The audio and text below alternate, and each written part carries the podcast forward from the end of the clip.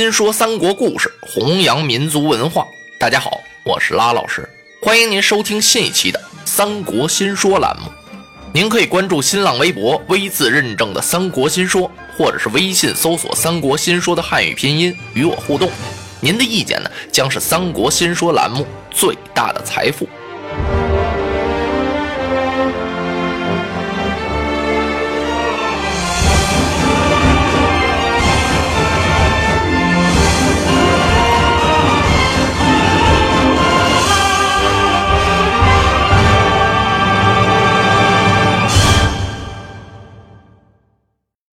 关三英战吕布，吕布吕奉先再勇猛，他也抵挡不了关羽、张飞和刘玄德呀。这时候啊，在城楼上给他关阵那董卓一看不好，他怕他干儿子吃亏，所以啊，急忙鸣金，把吕布给调回来了。吕布就借着这个机会啊，倒拖着画戟败进了虎牢关。张飞呀，是苦追不舍呀。他叫他那两个哥哥呀，那咱们一起杀过去呗！杀进虎牢关，生擒逆贼董卓，一口气儿啊追到关前。董卓一看不好，他赶忙吩咐开弓放箭，把这三员将给我拦住。这箭呢，就像雨点冰雹一样。刘关张不能再前进了。此时呢，公孙瓒也吩咐一声鸣金收军，人家回去了，大摆庆功宴。给刘关张贺功去了。这个曹操啊，还真有办法。他告诉公孙瓒，要了四百名号角手，两百面牛皮大鼓啊，冲着这虎牢关啊是连吹带敲。你说这不是给董卓添烦吗？董卓吩咐关门紧闭，别打了。他回到了帅府，也得摆桌酒菜呀。就算给他干儿子吕布压惊吧，这酒喝着挺没劲。这时候啊，在旁边陪酒的。这李儒啊，他可就想了：哎呀，这么打哪行啊？如今是华雄被斩，吕布大败，看来这虎牢关有点守不住了。当时他没敢说。等酒席宴散了之后啊，李儒跟着董卓来到书房啊，相国，我倒有一个办法，想跟相国您说说。啊，有话你就讲吧。我看咱们别在虎牢关这守着了。咱们回去得了啊！董卓一听，那哪行啊？咱们这等于把虎牢关双手奉让给这伙子造反的诸侯啊！那他们还不趁势进兵包围咱的洛阳啊？哎，相国，以我之见呀，这洛阳咱都不要了。您好好想想，自从光武中兴，那么洛阳啊，相传也十几地了。看来这个洛阳是气数已尽。相国这屋子里没有外人。我实话跟您说了吧，您要想日后啊面南背北，称九五之尊，您要做皇帝，那您就不能在洛阳这儿待了。现在的发祥地啊不在这儿，是在长安。您呢弃虎牢关，回到洛阳收拾收拾，是迁都长安。这地方咱们不要了。嘿，感情董卓呀也这么想过，没想到今儿让李儒给说破了。特别李儒一提他呀，以后要做皇上，董卓是非常高兴啊。他当时就依了李儒之计，吩咐在这虎牢关城头给我遍插旌旗，给人一种增兵的感觉，实际上是假的。董卓悄悄的呀，夜至三更，带着人马回了洛阳了。他回到洛阳之后啊，是连夜就把文武找来了，商量迁都之事。说我要把皇帝呀幸驾长安，这个幸驾呀就是皇上搬家。当时把众文武给说愣了，有几个大臣出来反对。董卓那哪让啊？他当即就把太尉杨彪给贬为了庶民，然后还杀死了几个大臣，吓得这些文武啊都不敢言语了。董卓这才一摆手说：“今天晚上在天明之前就要从洛阳起身。”哎呦！随着董卓这道令啊，这洛阳城就乱了。就在这天当夜，宫廷内外皇帝后妃、满朝文武、黎民百姓是哭天叫地呀。董卓吩咐他亲信铁甲军到处行抢啊，从宫里头开始，逮哪儿抢哪儿，谁有钱抢谁。金银财宝、衣服物件、美女少妇，是逮什么要什么呀！连皇陵都给撅了。这董卓是真狠呐！然后他又下一道令，把这洛阳城从那宫中一直到四门一起放火。就这一道令啊，转眼的功夫，洛阳城是一片火海呀！洛阳建都多少年了？那经过多少代皇帝了？这个地方啊是非常繁华，可是就随着董卓这一道令，没用几个更次的功夫，洛阳城啊变得是一片瓦砾，鸡犬难寻呐，太惨了，真让人是惨不忍睹哦！老贼董卓劫持着皇帝，离开洛阳没有半日之功。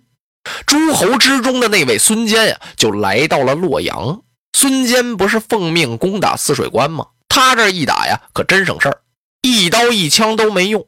李傕、郭汜是弃关逃跑。李傕、郭汜跑了啊，他们俩呀，奉董卓之命镇守泗水关。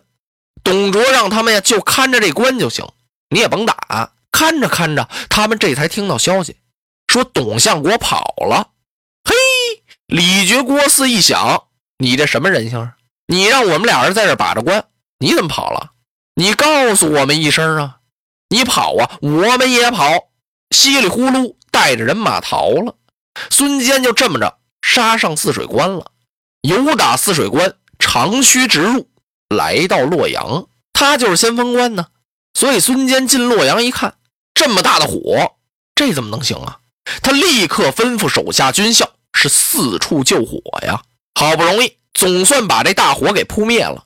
孙坚呢，就在这宫廷的这废墟上扎住了营寨，然后派人啊禀报盟主袁绍得知，请袁绍到洛阳来。孙坚的这个令刚传出去，袁绍率领各路诸侯就到了，来到洛阳这儿，各处扎营啊。怎么叫各处扎营啊？就是各自挑各自的地方。您看这儿有块空地。您就把人马安在这儿得了。现在谁也管不了谁，没法管，也没地儿管呀。这洛阳啊，烧了个乱七八糟，所以城里城外啊，哪儿都有这些诸侯的兵马。袁绍盟主的大寨刚刚支起来，曹操就来了。啊，本初说是董卓逆贼已经劫持天子，火焚洛阳而去，您怎么不赶快追他呀？袁绍听到这儿，捻然一笑。哈哈，孟德，连日来人马苦战，疲劳过度啊！我想在这儿啊，江西几日。就我在这儿啊，休息休息，是这么回事吗？啊，不是，感情袁绍啊，他这是保存实力，他不想去追董卓了。他领着这些诸侯打进洛阳，自己啊就觉得是大功告成了。干嘛我那么疲惫呀？随着董卓的后边去追，我也追不上他呀。万一要是中了董卓的计呢？我还不得损兵折将啊！袁绍这么一来，各家诸侯啊就都不动弹了，是各有各的打算呢。曹操生气了，曹操一看，这正是一鼓作气擒拿逆贼的好机会啊！怎么都不动了呢？哼！把曹操气得一跺脚，这群庶子难于为谋，气得曹操直骂他们，说这一帮啊都是没出息的人。可惜呢，我跟他们在一块儿，你们不是不追吗？待我去生擒董卓。曹操领着自己这一万多人马呀，他带着曹仁、曹洪、李典、乐进、夏侯惇，随着董卓的后边就追上来了。曹操的人马并不多，但是行动很迅速，他追的还挺快。可是曹操没想到啊，果然董卓有计。其实这计策呀，还不是董卓设出来的，是他手下那谋士李肃。李肃唯恐后边有兵马追赶，他派荥阳太守徐荣在半路上埋伏着，然后他让吕布、吕奉先断后。曹操领着人马追上来了，正好上了人家的圈套了。吕布迎面杀过来了，徐荣又打后边杀上来了，把曹操杀的大败呀！曹操拨马是落荒而逃，不知跑出有多远来。突然啊，他听到草丛中一声大喊。扑棱一下子，伸出两条枪来，正好刺到这马腿上。这马稀溜溜一打晃，砰腾一下，由打马鞍桥上就把曹操给摔下来了。草丛中跳出两个军校，把曹操啊五花大绑给绑上了。刚把曹操捆上，曹洪来了。曹洪到了跟前，怒吼一声，就把这两军校给杀死了。然后把曹操的绑绳松开，他让曹操上马，您骑我的战马，我在部下保护您。曹操一听，那哪行啊？大将军怎么能没马呢？哎呀！曹洪一听，您赶快上坐骑吧。天下可以没有曹洪，但不可无功。那就是说呀，没我没关系，没您可不行。曹洪啊，跟曹操那是兄弟呀，虽不是亲手足，可但是啊，他们是情同骨肉啊。曹洪扶着曹操上了马，跑到大河边。哎呦，前边有长河挡道，后边有追兵。曹操一看，这回完了，我命难保啊！曹洪告诉我，您不要担心。他打马鞍桥上把曹操搀下来，背到后背上，趟着水过了河了。后边的追兵没追上。只等到天光大亮啊，曹操这才把残兵败将聚到一块儿。这一看可太惨了，本来是一万多人马呀，现在还剩个一千来人。曹操乐了，哦，这仗打的有意思啊！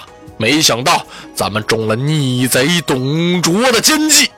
手下这些将校一看，也怪可笑的，心说咱这曹将军可真有点意思啊，让人家给杀的大败，哎，他反倒乐了，哎。这就是曹操的长处，打了败仗，他总不馁。落花葬黄冢，花蝶各西东。千年之后的我，重复着相同的梦。恍惚中，突然有从思念的暗涌，空气里微风浮动，与众不同的香浓，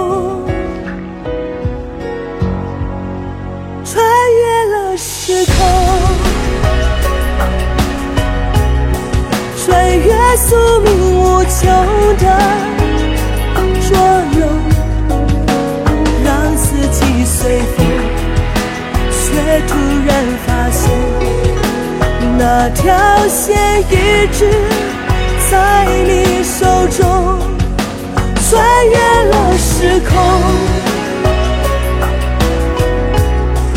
穿越千山散流的疼痛。隔世的相拥，唤起我心中沉睡多年